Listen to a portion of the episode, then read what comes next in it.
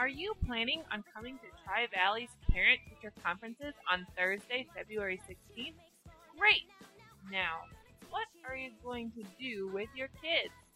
Take them with me to the conferences? Did you know most Tri Valley teachers prefer that children do not attend conferences with you? What am I supposed to do with my kids? I don't want to have to pay a babysitter. You don't need a babysitter. We have the solution. Once again, the FBLA will be sponsoring a free drop-off daycare. Go ahead and drop off your kids anytime between 3 and 9 p.m. All you have to do is sign them in and let us watch over them.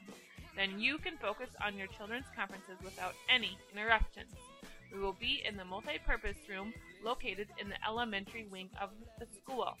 We will be having tons of fun with games and movies. We hope to see you there.